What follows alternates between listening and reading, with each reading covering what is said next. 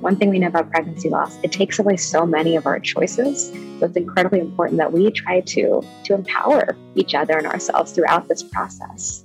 You're listening to Dr. Sunita Osborn on Psychologist Off the Clock.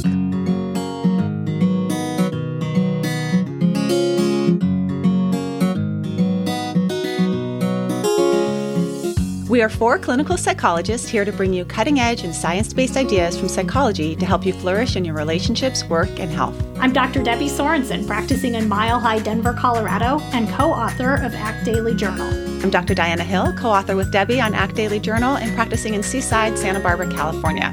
From coast to coast, I'm Dr. Yael Schonbrun, a Boston based clinical psychologist and assistant professor at Brown University. And from sunny San Diego, I'm Dr. Jill Stoddard, author of Be Mighty and the Big Book of ACT Metaphors.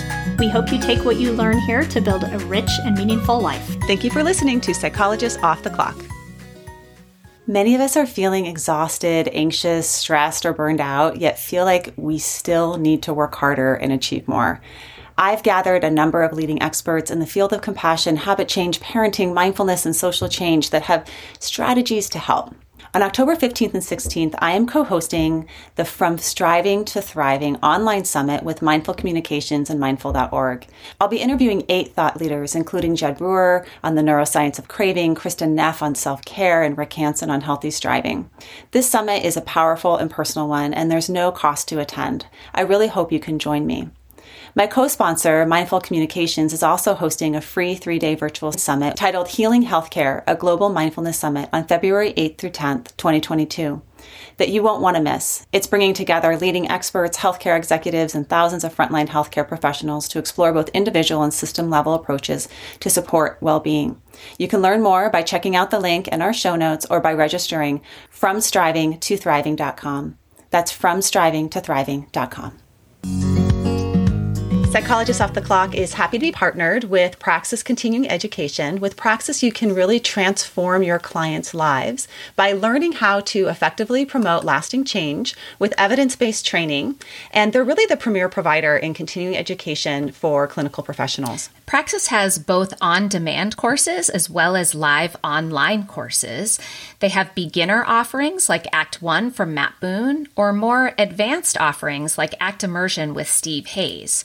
Some of their live online courses include classes in dialectical behavior therapy, superhero therapy, and ACT with parents. You can get a coupon code for Praxis Continuing Education on our website, offtheclockpsych.com, for some of their live offerings. And we can really attest to the quality of Praxis. We've both participated in ourselves and have seen its benefits in our clinical work. So visit our offers page at offtheclockpsych.com. This is a two part series on pregnancy loss and infertility. In this first part of the series, we're going to be talking with Dr. Sunita Osborn about strategies for pregnancy loss and infertility. In the second part of the series, Dr. Alexis Bacik, myself, and Anne Cushman will share our personal stories of loss and infertility. I hope that these podcasts are useful for you if you've experienced pregnancy loss and infertility, or if you are a mental health professional or have a loved one who is going through some of these struggles. I've chosen to separate out these episodes in this way because I thought it might be helpful for you to have an episode that's just completely dedicated to strategies and tools. And that's what this one is about. In the second episode, you'll be learning more about just personal stories, which I think is really important. And as you'll hear from Dr. Sunita Osborn today, it's really important to share stories and tell stories of pregnancy loss and infertility so that we break the silence around it. We'd love to hear from you. If you find this episode helpful, we'd love for you to share it um, so that people don't feel as alone in this process. I think it's really important to have some strategies. If you're experiencing pregnancy loss or infertility, or if your loved one has experienced reproductive trauma.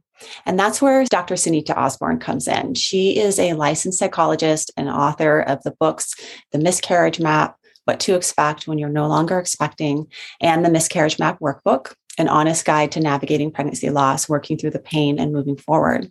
And Dr. Osborn is a specialist in the area of reproductive psychology. And after finding herself lost and without a map of her own experience of pregnancy loss, she became committed to increasing awareness and decreasing stigma towards miscarriage. It's a real delight to have you on. Thank you for being here, Sunita.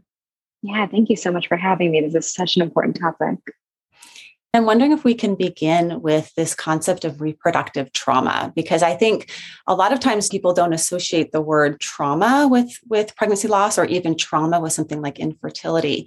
Can you describe to us why we term those experiences as trauma? And then also, what are some of the symptoms and experiences that are common among the folks that you work with, or maybe even yourself? Mm-hmm. Yeah, that is such a good question. And I so appreciate the way you asked that because so many of my clients even when I bring in the word trauma into the room and reproductive trauma, that concept, there's such a sense of validation there like, oh my gosh, I didn't realize that it could be called that. And the reason we call it that is in the field of reproductive psychology, trauma is anything that happens outside of the normal of what we would expect.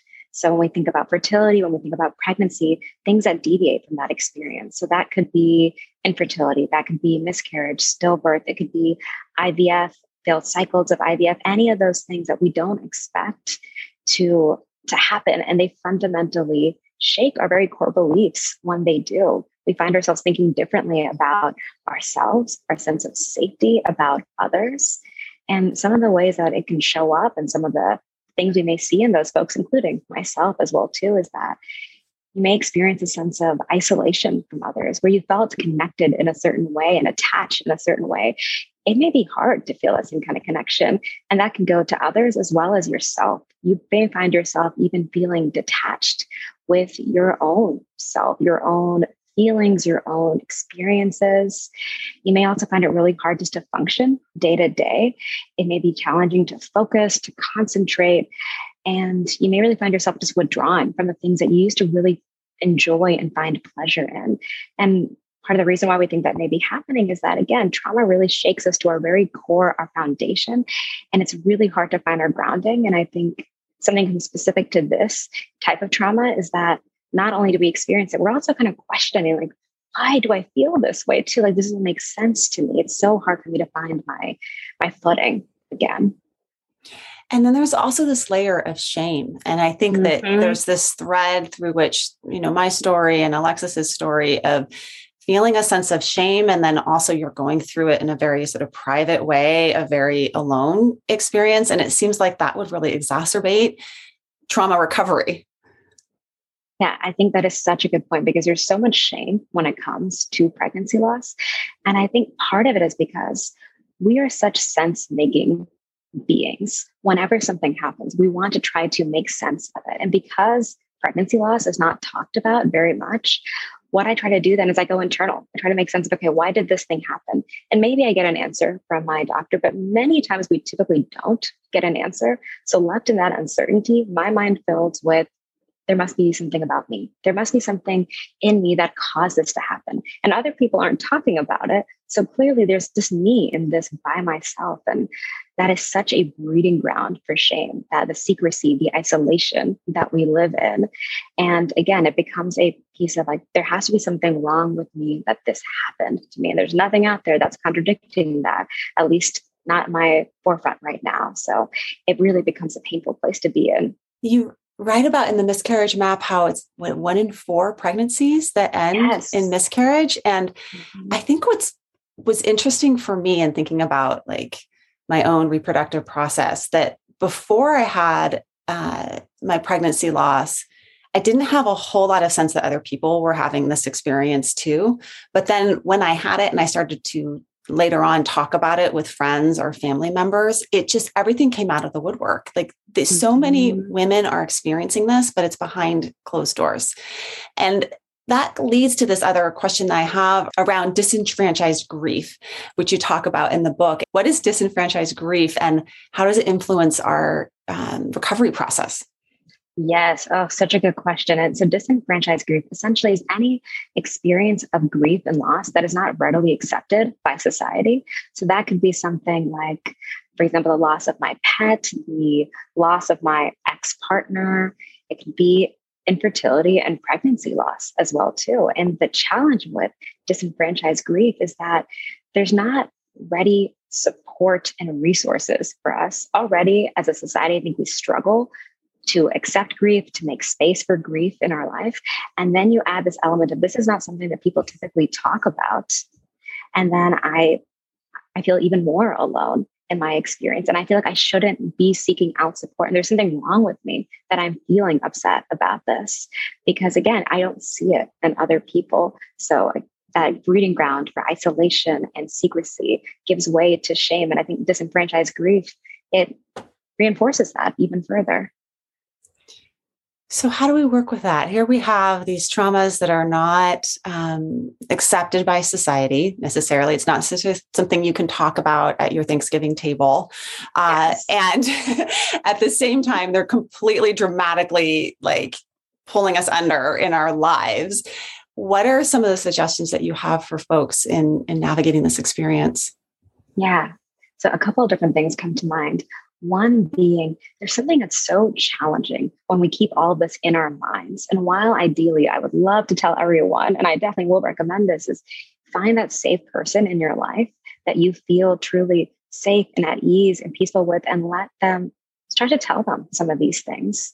Let them know what is going on inside your mind and be able to receive their, their compassion and their acceptance. And I also recognize for a lot of us, we're not there yet. It feels so scary and hard to hold that I can't, I can't let myself do that.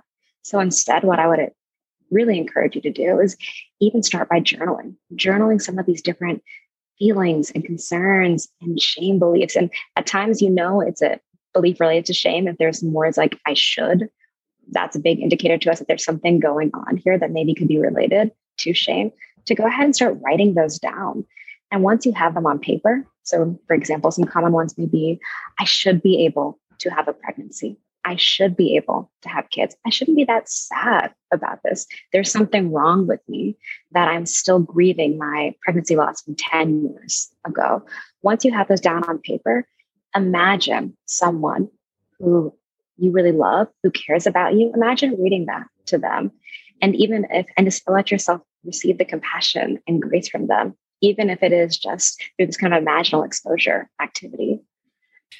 You also suggest that we should journal about our story and some of the mm-hmm. um, prompts that you asked. I was kind of like, whoa, that would be intense, right? So, uh, for somebody that's um, had a pregnancy loss, writing things like, or maybe people that are experiencing infertility, writing things like, when I thought of my future family, I always envisioned this or when I mm-hmm. imagined pregnancy, I thought it would be this. Or when I considered being a parent, I imagined this. And as I was thinking about those questions and answering those questions when I was in the middle of all of that, it would just be really, really, really painful to answer those mm-hmm. questions, to even go there.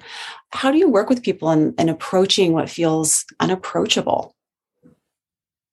Yes. Oh, that's such a good question. And even starting with those kind of questions, those can be really painful to be able to even just go through, depending on what part of the process of trauma recovery that you're in. Something that feels really important with this process is being able to empower someone wherever they are in the process.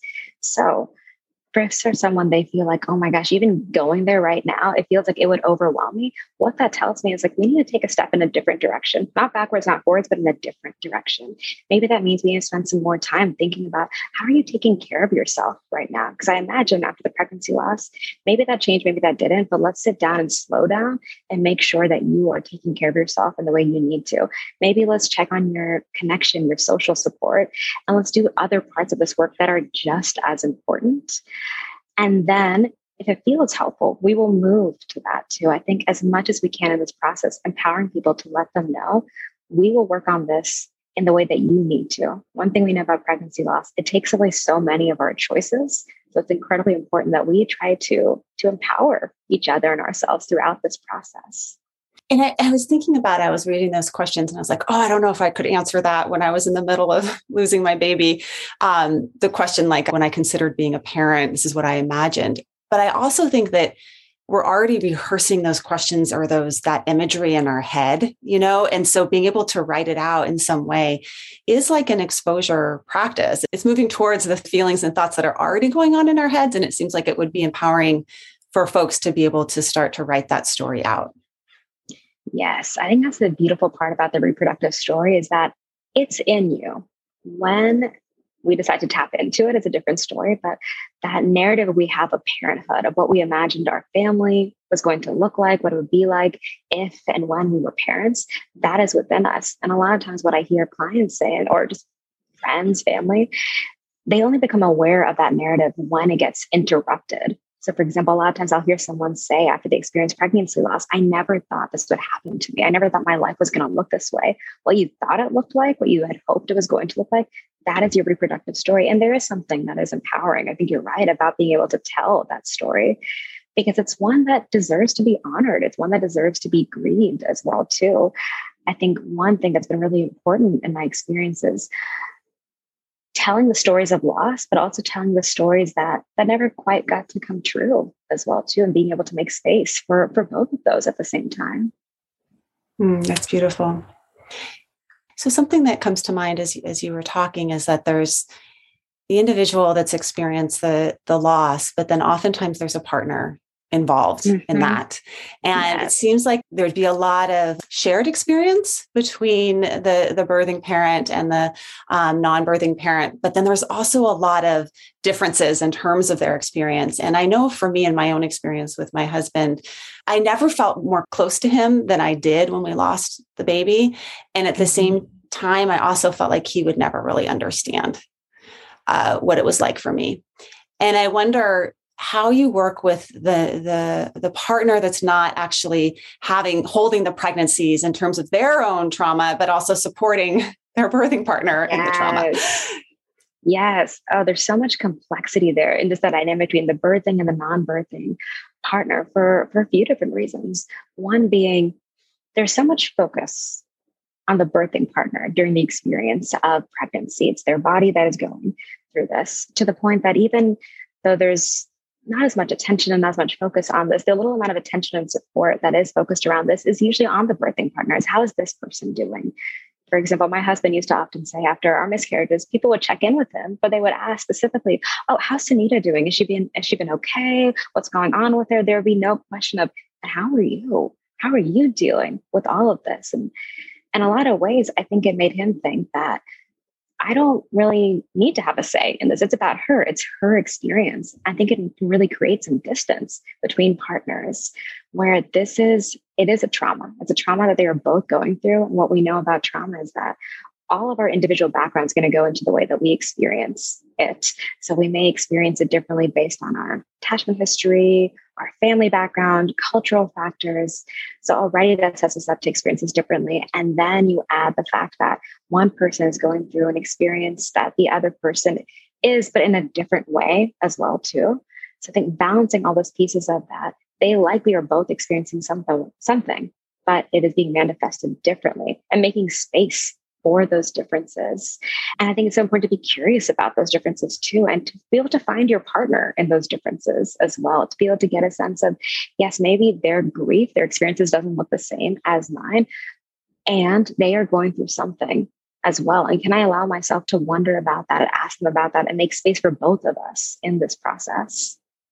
And there's something that I think I think helps with navigating a trauma when also you can understand that someone else is is navigating it too. When I had the experience of compassion for my husband and his loss and looked in his eyes and saw how hard it was for him, it helped me not feel as alone, but also helped me evoke that desire to care for him, mm-hmm. which is mm-hmm. also like really helpful, you know, yes. and, and not in the sense of like, I'm going to not care for myself, but more like that flow of compassion where it flows three ways of ability to receive compassion, give compassion, and have self compassion. That all three of those are so important when we're going some, through something that's excruciating like this. I completely agree. You know, I think it's so true that we heal in our relationships with others and in relation with others. So being able to look in my partner's eyes and see the grief and the hurt and the loss that he's experiencing as well and being able to connect and like you said it's not about escaping my own feelings but about joining each other in this shared experience of loss that we've had can be so powerful a lot of times in the couples that I see where they really struggle is when one partner feels like I shouldn't be sharing what I'm feeling, what I'm thinking with my partner, because I don't want to burden them, whether it's the birthing partner or the non birthing partner. I just want them to take care of themselves. But what ends up happening is I feel so separate from you. You are the person who's gone through this with me in the most acutely similar way but it feels like we're apart. So I think there's something really powerful about being able to come together in that grief. And again, making space and honoring the differences we may show and how we experience that grief, but being able to come together and connect with it. And, you know, one more piece that feels important on this is something we'll see a lot of time is when it comes to the non-birthing partner, they may experience what we call delayed grief, where the event happens, but there's so much focus on the birthing partner that they really repress a lot of what they're feeling until actually it'll show like months later some of that depression some of that grief will start to show up. And you know I'll say speaking personally that's exactly what happened with my husband and i that i was really in a place of of loss and grief and trauma after our experiences. And it wasn't until over a year later that my husband really found himself just confronted with an onslaught of of depression and sadness and just reckoning of everything that happened because he was so focused on me and making sure I was okay. So one of the the skills that you teach is around writing your story, writing your birth yes. story, writing your hopes out, and the just real like healing process of that. Another skill that you're talking about here is, is healing through connection with another. Mm-hmm. You're sort of one person or a few people that you can yes. just really be real with about what's happening for me. And then another strategy that you talk about in your workbook is memorializing your baby. I did this in my own um, pregnancy loss, and I didn't know if this was good or bad. Yeah. to do, but it just felt mm-hmm. right to me. So we created this little um, altar in in our living room where I keep his things. I have his little bracelet that they gave me in the hospital. Yeah. I have his little stamped feet in a box, and it's there with other uh, objects that represent people that or animals that we've lost in our family. It's become a little bit of our death altar, yes. and it really feels like it's like taken taking the the loss and grief out and putting it in our living room to say this is something not to be shame shameful of but rather something to honor. Yes. i'm wondering about this this even just naming your baby all the different ways which we can memorialize baby why that's so important. Yeah. You know i think why it feels so important is as humans, we have such a need and a desire that when something like this happens, we have grief to be able to, to almost physicalize it in a sense that I want to honor it by making it feel real and tangible, this in, incredibly intangible thing. So by being able to memorialize it through like something like beautiful like that, like an altar, or through giving a name to this baby, to this dream, this person that was so important to me, or other ways that are maybe related to your cultural background or to your family or things like that that feel important is a way of honoring this person and this experience that you've had that was very real and very important to you. I think something that's nice about it too is it gives you a place to go as well, whether it is, again, a name that you can use in a conversation or a place you can visit or even something that you can just come back to every year around like the anniversary, something like that, that will allow you to to really have a place to go and to find safety and find connection and to find relationship to to the loss. I have a question around folks that may be experiencing serial losses. So, mm. repeated infertility um, yes. experiences or repeated uh, miscarriages, something that uh, Alexis talked about how do you work with people that you know i'm on sort of the other side. I have you know I, I, ended up being able to have another child but how do you work with people that are really in that uncertainty of do i keep at this or not? Mm-hmm. um, why am i even doing this? And and even just sort of like that hope that may not be helpful hope.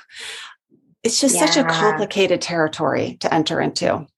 Yes. And you know and part of the answer i think i just heard in your question of like the why am i doing this so if I'm working with someone who's, and I think this happens fairly often, someone who has experienced multiple losses, whether that be pregnancy loss, whether that be failed IVF cycles and things like that, something will really slow down and explore is, is my why? Why am I doing this? What are the values? What is the mission that underlies all this really challenging work and experiences and everything I've had to go through to get to this point. I think it can be a really grounding thing to really narrow in on, yeah, what is my why? What are those values? And let me use it as my compass to help me move forward in some way. It makes me think in the fertility community, we use the word like rainbow a lot, like your rainbow baby. And I'll try to use that with clients, but to help them also explore that your rainbow what you need moving forward. It may be a baby, but it also may be something else as well too. And can we even just give you the space to be able to explore what is your rainbow? And once we can identify that, let's help you find ways to move towards it. So even just being able to, again, this goes to the empowering place. And once you write your reproductive story, your idea of here's what I wished for myself, there's an exercise of essentially trying out different endings. So can I even give myself the space to think, okay, so maybe my my rainbow is I keep trying to have a baby. Or maybe my rainbow is I re-engage with certain passions or my career or something else in my life or something else altogether. So there's something about even being able to just let yourself have the thought exercise of like, what could be the different endings to the story that I never allowed myself to even think of? And again, it may not change your course, but there's something empowering about letting yourself know that you have options. You have stories and dreams and wishes that deserve to be honored and truly and truly heard as well. I love how you're redefining that word rainbow because I think there, at least in my experience, it was very much grabbed onto I need the rainbow baby yes. to solve my problems. And yes. then the rainbow baby came and did not solve my problems. So actually, the rainbow for me uh, was about some of the deepening of relationships that I had through this process. It's a rainbow of understanding more of my my clients experiences of grief whether it's grief around uh, losing a, a child or, or, other types of grief. And then also just the unpredictability of life and how to navigate that. Like how like where yes. is my ground? Where is my what what things are solid within me whether that's my spiritual practice or my relationships or um, my connection to nature. I'm curious for you what is the rainbow of this work for you? Because you do this day in and day out. I mean what incredible meaningful work and also really probably difficult work. And i guess i want to ask that question also in the context of folks that are supporting others that are going mm-hmm. through loss. What have you learned about that that may be helpful to others? Yeah yeah. Gosh there's a few different things that come to mind. I think what feel the rainbow for me has been being able to make space for the things that often go unsaid, the really hard, challenging parts of fertility and parenthood that, in my experience, I get to have those conversations in the confines of the therapy space, but they don't exist many times outside of here. And I say I get to because it is an honor to be able to hear these wishes and these stories and these dreams and to be able to hold space for the grief that comes along with them too. And so that's been part of my rainbow with this of being able to have so many conversations with other people about what did you experience to connect? And like you know i talked about earlier part of this has definitely been my own experience of healing of having these conversations. I have healed in relation to some of the other conversations i've had and continue to have like in moments like this like our conversation when it comes to to others who are supporting whether it's their loved ones whether you're a helping professional i think something that's really helpful to think about is is one meeting the person just where they are where they are in the process allowing them to just stay there certainly not moving to the future of what comes next but what do you need right now in this moment? And another important part of that too is that a huge part of this work is is naming the things that go unsaid, even allowing them just to talk about their loss. I think the fear when it comes to trauma and grief, I don't want to bring up your loss because I'm going to make you think about it. I think a lot of times I had friends and family who were like that of like, I didn't want to bring it up because I didn't want to upset you. Believe me, I'm thinking about it. It is on my mind. I'm thinking about it already. But when someone gave me the permission, invited me into conversation to tell me, ask me about, how are you feeling? Like, let me know this must be so hard for you. I felt like I could talk about this thing that had just been sitting on my chest. So I think that's another thing I would just really suggest of it's in the room already. Gently just call it out with them or invite them to let them know, like, I'm here and I want to listen with you. Yeah. It's in the room already. Absolutely. And yes. it continues to be in the room. It's many years later. And I would say, I think about him.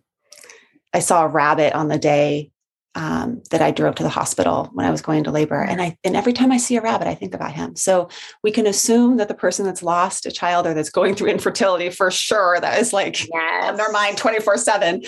So it's good to actually you step up um, and, and invite that to be a safe place where you could talk about this.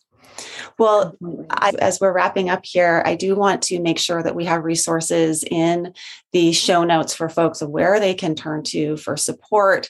Um, obviously, your book is a resource and your workbook. anything that you want to really point people to that are struggling with reproductive trauma that could be helpful? Yeah, I think a few different things. I think podcasts that talk about pregnancy loss and miscarriage, those are so, so helpful because I think there's something about being able to hear other people's stories to let you know that you are not alone, as well as even just checking out different online communities. Postpartum Support International is a great resource for that.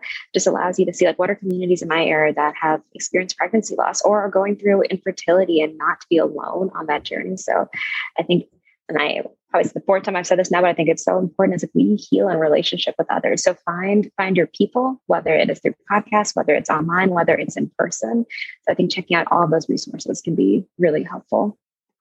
Well, thank you, Sunita, Dr. Osborn. It's so wonderful to have you here. And I just really appreciate you sharing the bits and pieces of your story, but also just your real wisdom in this department and the work that you're doing in the world. I wish I had you a few years back. Oh, thank you so my much. therapist. Thank so, you. Or I had these resources, and I'm just glad they're available to folks now. Yeah, I completely agree. Thank you for listening to Psychologists Off the Clock. If you enjoy our podcast, you can help us out by leaving a review or contributing on Patreon. You can find us wherever you get your podcasts, and you can connect with us on Facebook, Twitter, and Instagram. We'd like to thank our strategic consultant, Michael Harold, our dissemination coordinator, Katie Rothfelder, and our editorial coordinator, Melissa Miller. This podcast is for informational and entertainment purposes only and is not meant to be a substitute for mental health treatment. If you're having a mental health emergency, dial 911. If you're looking for mental health treatment, please visit the resources page of our webpage, offtheclockpsych.com.